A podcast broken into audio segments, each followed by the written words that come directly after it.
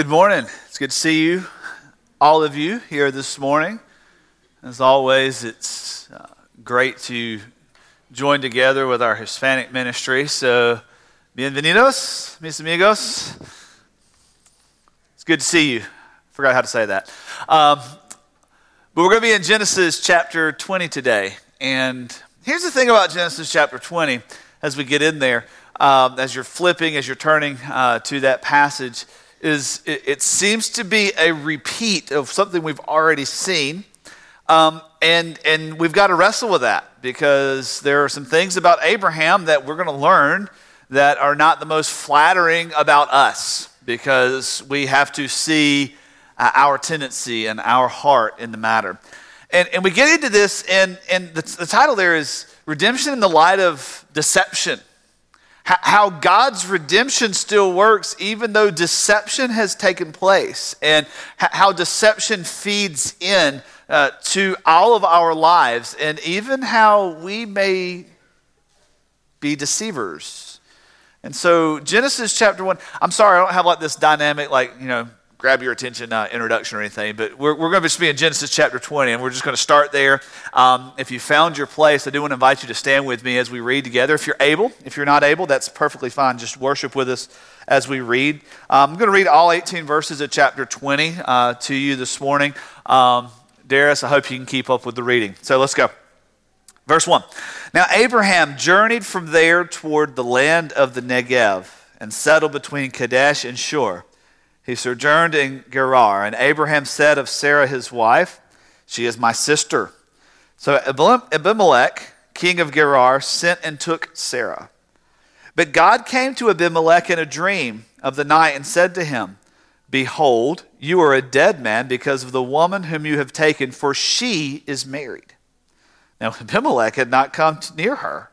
And he said, Lord, will you slay a nation even though blameless? Did she, he have not excuse me, did he not himself say to me, She is my sister?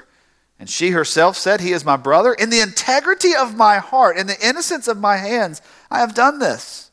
And God said to him in the dream, Yes, I know that in the integrity of your heart you have done this, and I also kept you from sinning against me. Therefore I did not let you touch her. Therefore, restore the man's wife, for he is a prophet, and he will pray for you, and you will live. But if you do not restore her, know that you will surely die, you and all who are yours. So Abimelech rose early in the morning and called all of his servants and told all of these things in their hearing, and the men were greatly frightened. And Abimelech called Abraham and said to him, excuse me, said to him, What, you have, what have you done to us? How have I sinned against you that you have brought on me and my kingdom a great sin?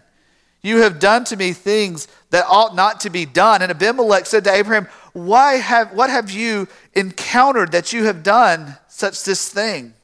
Abraham said, Because I thought, surely there is no fear of God in this place, and they will kill me because of my wife. Besides, she actually is my sister, the daughter of my father, but not the daughter of my mother. And she became my wife. And it came about when God caused me to wander from my father's house that I said to her, This is the kindness you will show me everywhere we go. Say of me, He is my brother. Abimelech then took sheep and oxen and male and female servants and gave them to Abraham and restored Sarah his wife to him. And Abimelech said, Behold, my land is before you. Settle wherever you please. To Sarah he said, Behold, I have given you, a, your brother, a thousand pieces of silver. Behold, it is your vindication before all who are with you, and before all men you are cleared. Abraham prayed to God, and God healed Abimelech and his wife and his maids, so that they bore children. For the Lord had closed fast all the wombs of the household of Abimelech because of Sarah, Abraham's wife. Let's pray together. Father, we thank you for your word. We thank you for the great passages that point us to the gospel of Jesus the passages of forgiveness, the passages of redemption.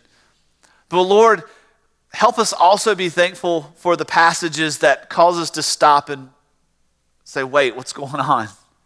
Because in all of Scripture, we have the very Word of God revealed to us that we might know some sure things about you, your purpose, your plan, and how it is that you, our God, love us in spite of ourselves. Give us hope this morning. Give us peace. But Lord, help us to step from here ready to encounter a world that needs God's people to be God's people. And we ask all this in the name of Christ. Amen. Thank you. You may be seated. All right, so this sounds familiar, right? Remember just a few chapters ago, we had this, this really terrible passage of scripture in Genesis chapter 12 where Abraham has gone into Egypt and he has told them that Sarah is his wife and Pharaoh takes Sarah and, and, and it gets interrupted and, and he, he gets caught in his lie that Sarah, he said, you know, you said you were my sister. She said this was your sister, but it's actually your wife. And all of these things take place. What in the world? And here it is again, just, you know, it's several years later, but again, Abraham does the same thing. I told Christy earlier this week, I said, man, I don't know how I'm going to preach this passage because he did it again. And then we find out in the middle of it that this was Sarah and Abraham's agreement. Everywhere we go, just tell people that I'm your brother. Now, we find out because of the Egypt encounter that Sarah was a very beautiful woman.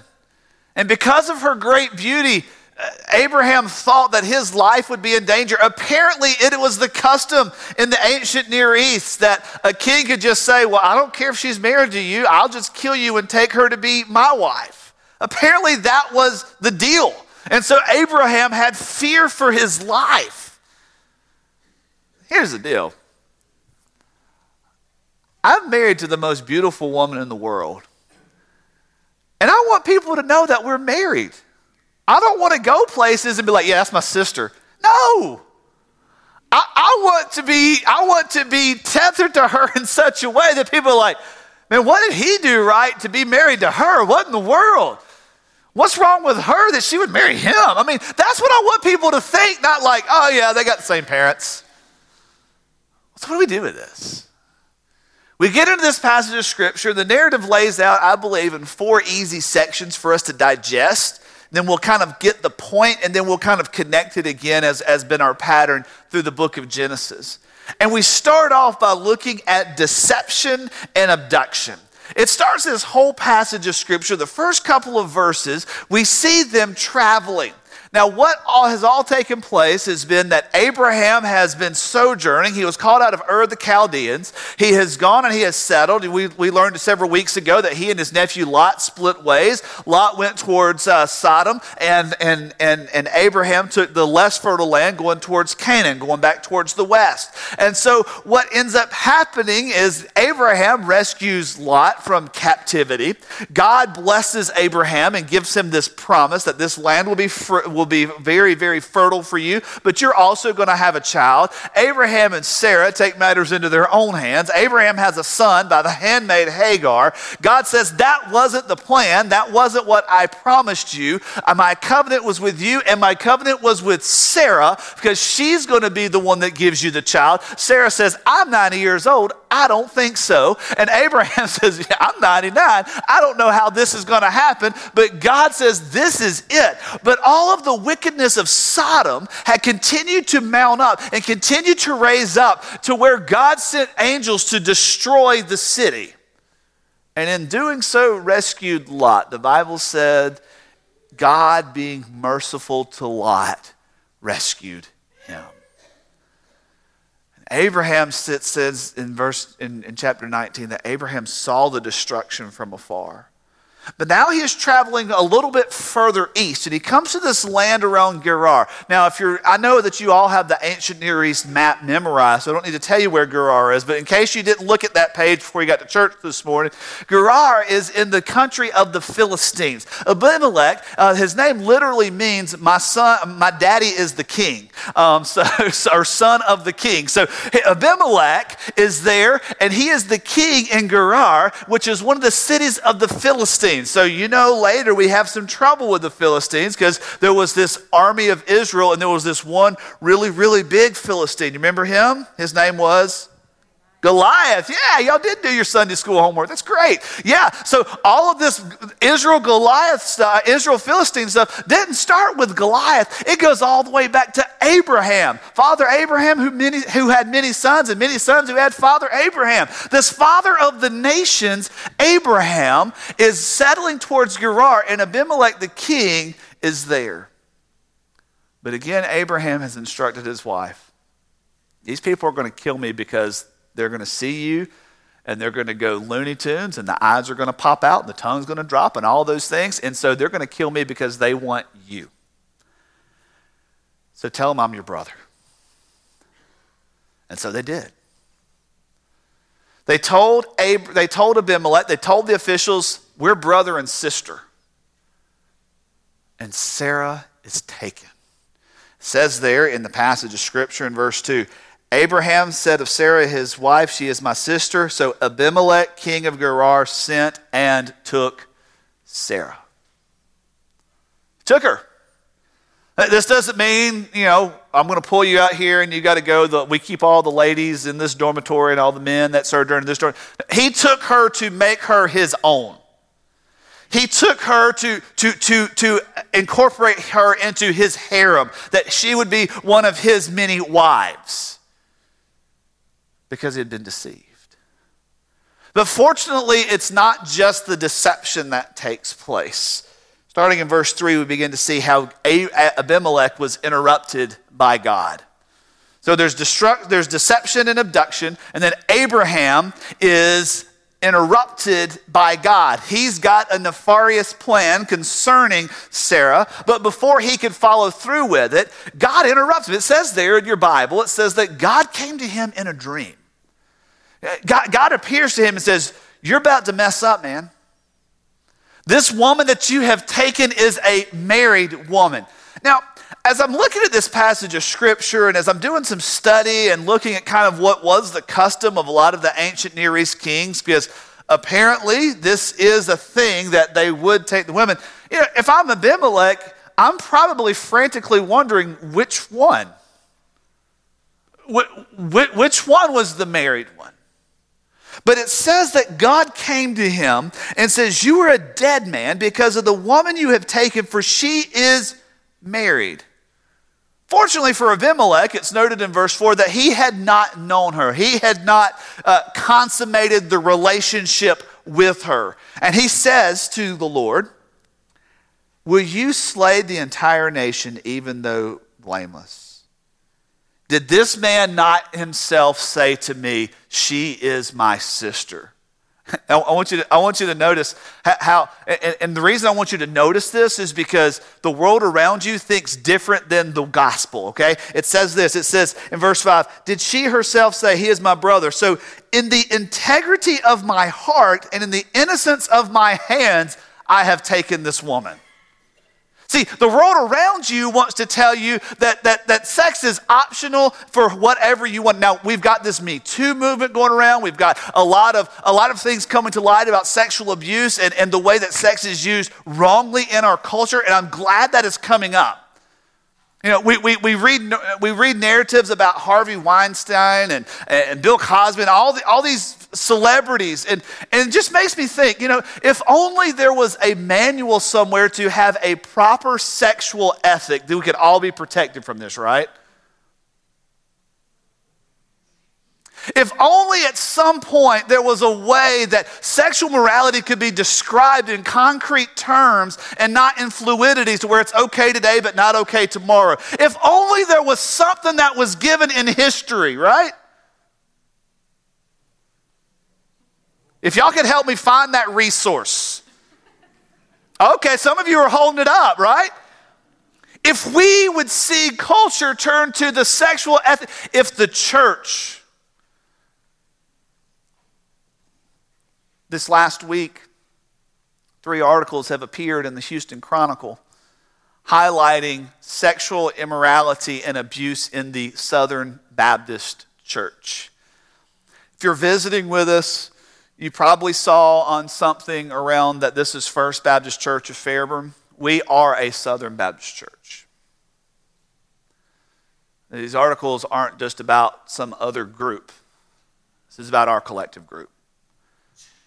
Now, I want everyone to hear me clearly say one, I am not outraged at all that the articles have appeared. I'm grateful for them. Because the Bible completely says, uh, time and time again, consistently says that judgment starts with the house of the Lord. And if in the house of God, if God's people continue to sweep sin under the rug, we cannot expect culture to do anything less. Further, as we saw, remember with Lot last week, if you were with us last week, uh, the judgment's raining down, and Lot goes to his sons in laws and says, Hey, God's judging this place. We got to get out of here. And they took it as a joke.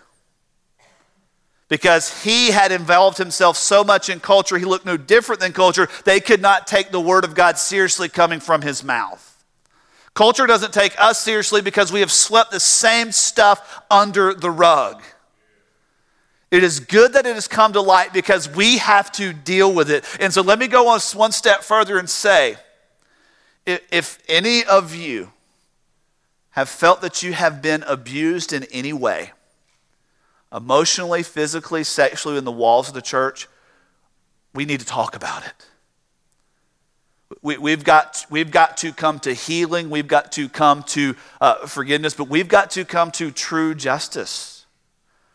One of the biggest reasons this is such a thing, and it's not just the Catholic Church, it's not just the Baptist Church, it's not just Sovereign Grace Ministries, it's how we see people come to faithful justice of wrong that is done. So let's go back to the passage of Scripture. We get in this passage of scripture and it says, In the integrity of my heart, I took this woman. The world around you is going to say, in the integrity, it's okay, it's just sex, it's okay. It's not. It never is. And God intervenes right here and puts his foot down in spite of what Sarah and Abraham says. It says, No, I am going to interrupt this. I am going to protect this because I've got something bigger that is coming out of this. So, what you have to do, Abimelech, is you have to go and you have to take this woman back to her husband and you have to remove yourself from the situation. Abimelech is interrupted. Thank God that he interrupts our nefarious plans all throughout our lives. It's like this passage of scripture. This is going on, but God, He steps in. So, what does Abimelech do? Abimelech, it says, starting in verse 8, it says, Abimelech arose early in the morning and called all of his servants. He did not waste any time, he did not let anything go uncovered. He called all of his servants together and reported to them what took place. We've got to find this man because this is his wife, and God is not happy about this. You know, it's really bad when God has to appear to unbelievers when believers don't present themselves as followers of God. Abimelech calls his servants and he confronts Abraham. He goes to him. The Abimelech called Abraham and said, What have you done to us? I, I, want you, I want you to wrestle with that just a second because there's some tension that is mounting here. Did you ever watch 24? Remember 24 had uh, Jack Bauer, uh, uh, Kiefer Sutherland played Jack Bauer in the, in the TV show. So, so basically, um, you have the whole series of, of the show for, uh, for that season is supposed to be one 24 hour day. And there's usually something mounting, and the clock would tick, tick, tick, and when it go to commercial, when it come back. And it's supposed to be a real-time hour of all of these events taking place. One of the great masterful things about the writers that the writers of 24 are able to encapsulate was the tension that rose as the time ticked on. It wasn't one of the, you all knew what was going to happen. Jack Bauer was going to kill the bad guy and save the day, save the president, save the country, save everything right? You all knew that was going to take place, but it still didn't stop the tension from rising, right? So, so, so there's this tension building up because Abimelech's just gotten this message from God. Okay, um, you got some trouble, bud. This woman's married, and you've taken her as your own. You've got to restore her. So Abraham is called in to the king's presence, and he's like, What have you done? What evil have you encountered that you would cause this to fall upon us? Abraham just gives the answer of, um, Look, surely there's no fear of God in this place. And because there's no fear of God, you're going to kill me to get to her. So I figure this is to save my life and just go ahead. You're going to take her anyway, so just hand her over, is basically what Abraham tells him. Because there's no fear of God in this place. And then he gives us a little tidbit of information. She's my half sister. I didn't tell you a complete lie, just part of it. I only told you part of the story. We don't have the same mama, but we got the same daddy. That, that's another sermon for another day. We'll, we'll come back to that one later. So she is. But he left out the most important part. We are married. Now, this is something I have to wrestle with in my own heart. And this is something I have to wrestle with uh, as a dad, as a husband, as a, as, a, as a human being.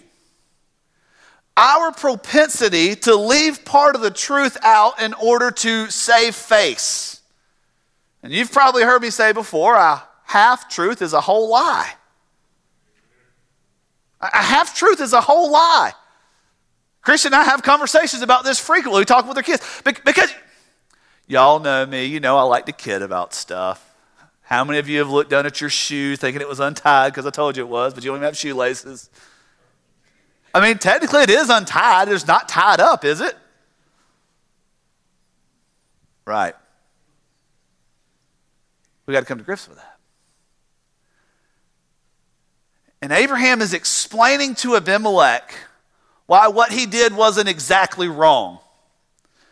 But Abimelech is the one that takes the initiative to actually make it right. He gives Abraham's wife back, gives him servants, gives him animals, gives him silver, and says to Sarah, I have fully returned you because God is after me and I don't want any part of this. So y'all just go and you stay away. Abimelech takes the higher road in his confrontation with Abraham. And then we find this full resolution in verse 17. There's a prayer and a restoration of what's uh, uh, of, uh, of the people of Gerar. It says, Abraham prayed to God. And I want you to notice the second half of this verse. And God healed Abimelech and his wife and her maids so that they bore children.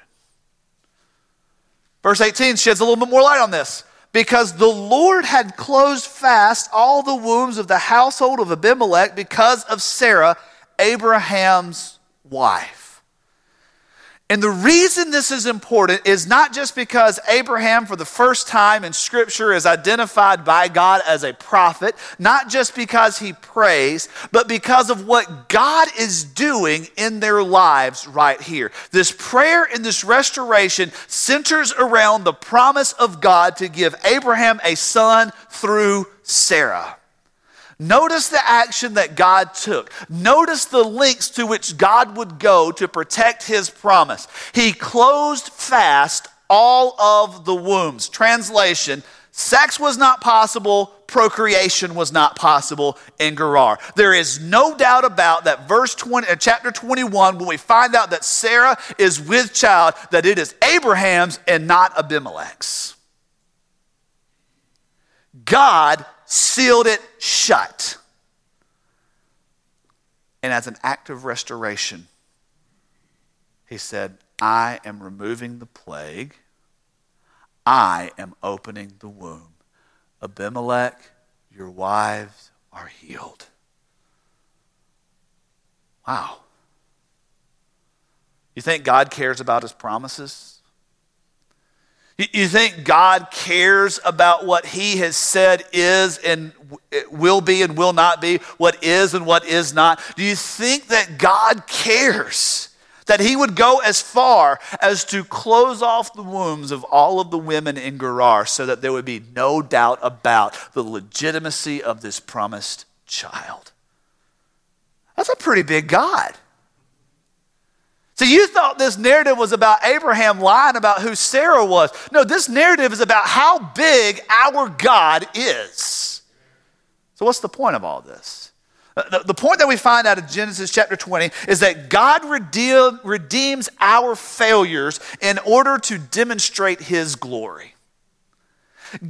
God redeems our failures in order to demonstrate his glory. I want you to just think through all of this. What bigger failure do you have as a husband than passing your wife off as somebody not married to you so another man can have her? I don't think there is one. All the married ladies said, You better believe there's not. ladies, think about that. Oh man, you, you've given your life to this man. You've got the, he liked it, so he put a ring on it, right? I mean, wasn't that what you were told to do? If you like it, you put a ring on it. And so the ring's on it, the vows have been made, you've committed yourself, you've walked down the aisle, you've got all of your lives together, and there you are, you're all happy, you're going on vacation, you're driving to a new city, and you find out he's telling folks, This is my sister. Pawns you off on another guy. Because after all, we're just brother and sister. Ladies, what are you going to do? The word murder probably came to your mind, just flashed right there across the blank screen of your mind. the question is what kind of a failure did I marry? What bigger failure could Abraham have in knowing that God had promised to him and to Sarah that this is your land and I am giving to you a child than to give her off to somebody else? It appears to me that Abraham not only failed God in giving his wife away because of the, the, the, marriage relationship, but he failed God because this is a step away from the promise. But God wasn't going to have it. God wasn't going to have it. He redeemed the failure and demonstrated his glory to a kingdom that didn't know him to a king that did not know him. He redeemed his, this failure to show his glory that I can cause the fruitfulness or the fruitlessness of the womb. That's a glorious God. That is a powerful God. That is a huge God that spares nothing in protecting his people because of his promise. He redeems failure in order to demonstrate his glory. So, this week, did you feel like a failure? In any area? I know I did. I know I did when I show up Thursday morning with, with, the, with Bra- uh, Caleb and Addison to their preschool and they've got their Valentine parties and everything, and I don't have Caleb's lunch or his Valentine's. I'm like, I gotta go back to the house and get the Valentines and, and the lunch so he can eat. So, what do we do with this?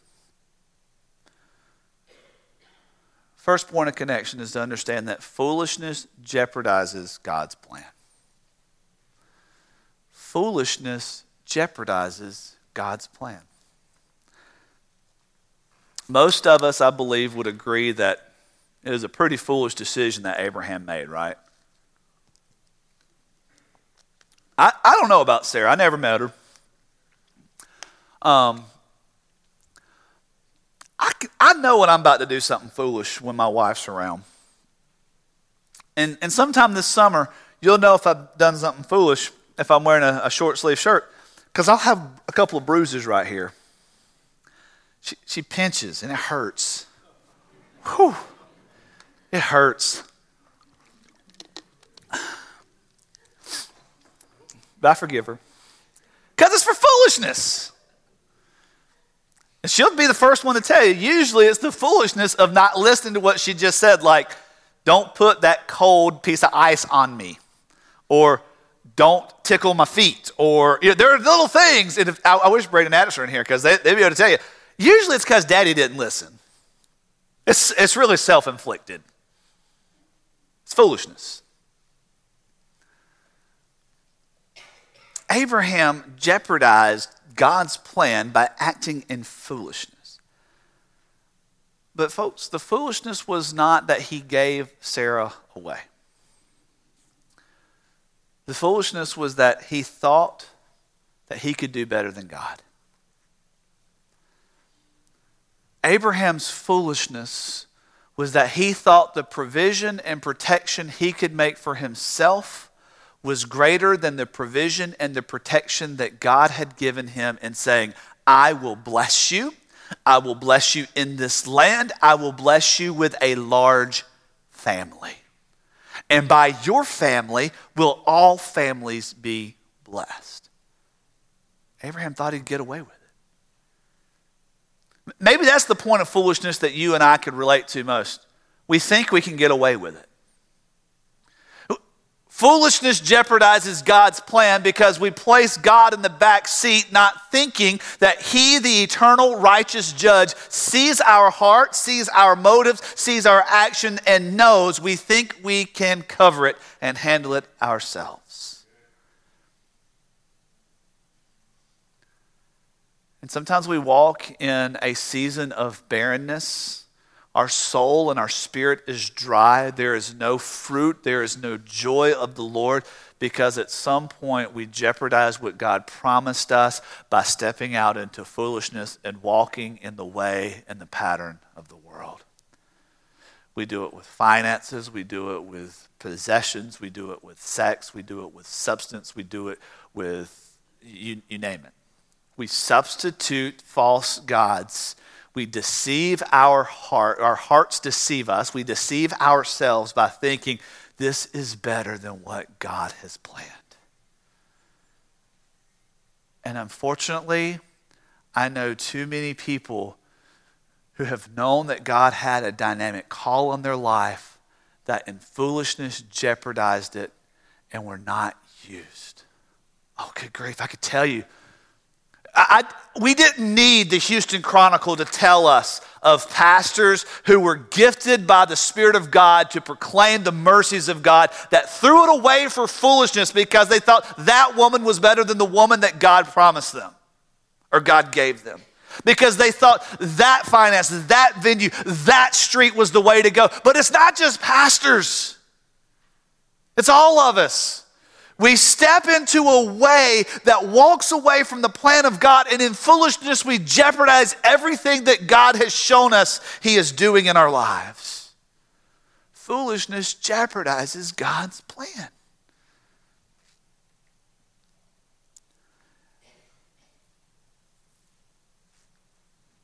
In, in the life of Abraham, and, and throughout Scripture, we see a plan and a promise that coincide with one another. God's plans are always tied to his promises. And God's promises demand that our lives um, be preserved and pure. His promises demand preservation and purity. They demand preservation because God has promised in Christ that He will never leave us, He will never forsake us. If you are in Christ Jesus, He holds you in the palm of His hand and He will never let you go. That's a promise. You are preserved through fire. You are preserved through trial. We had a great discussion this morning in college Sunday school class about Job and, and, and what, how in God's sovereignty sin was permitted and whether or not God, Job was protected from sin because God said, You're not going to sin in this, so he had no choice but to sin. We had a great discussion in all this. And ultimately, what we came down to was that God knew that uh, Job was one that would rest on the righteousness of God and the protection of God, no matter what Satan and circumstances, whoever, whatever force we want to throw behind it, ultimately it's demonic force, threw towards him. And so we get into this, and there is this preservation because of who we are in Christ. We've been made new. We have a Father who preserves, but it demands our purity. See, preservation is God's work, purity is what we must commit ourselves to. Now, if you believe that God has promised you something, you are obligated by the cross of Jesus Christ to walk in fidelity to Him. That, that's purity in the promise. That means that we're not stepping towards foolishness. Oh man, that foolishness looks good though. It looks good. It, it's like committing yourself to a diet,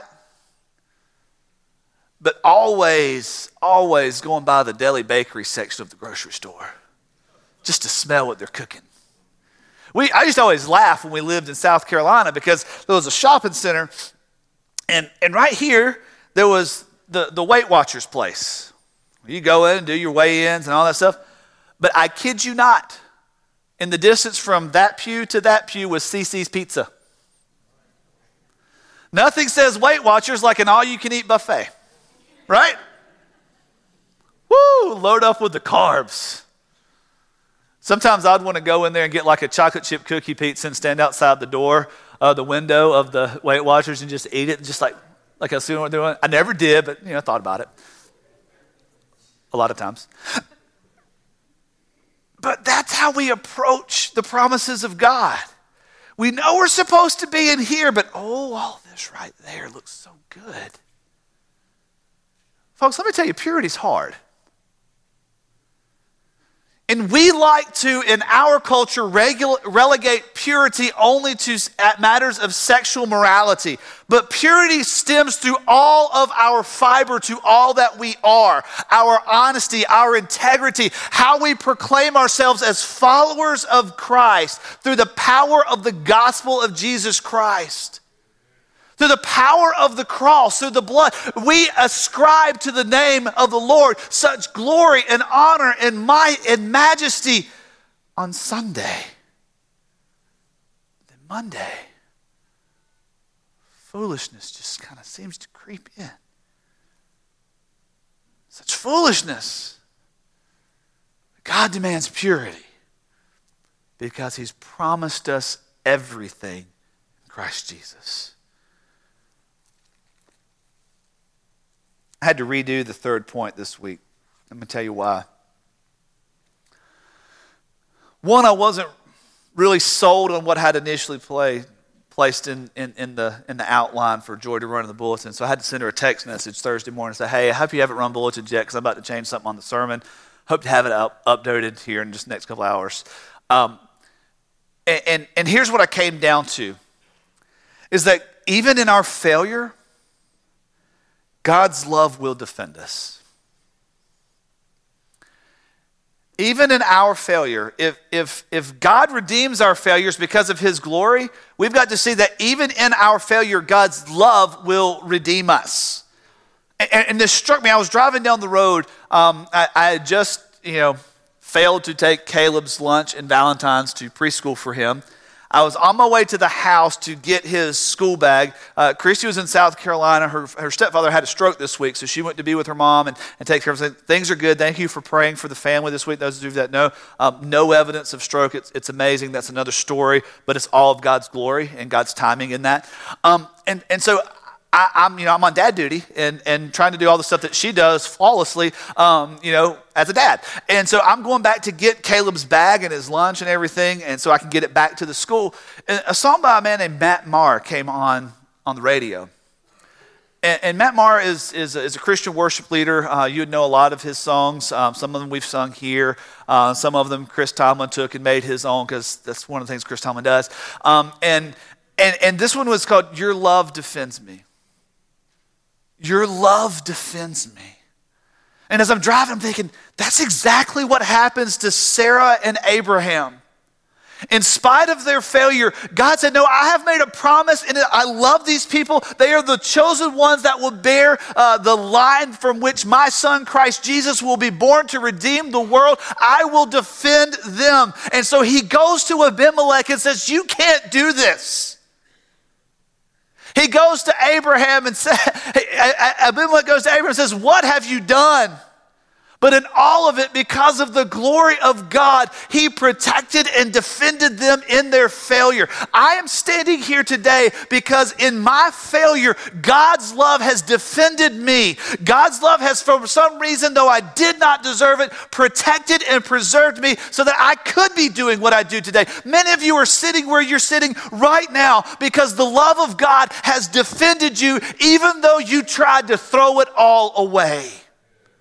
God's love will defend you. if you're in Christ. If you are in Christ.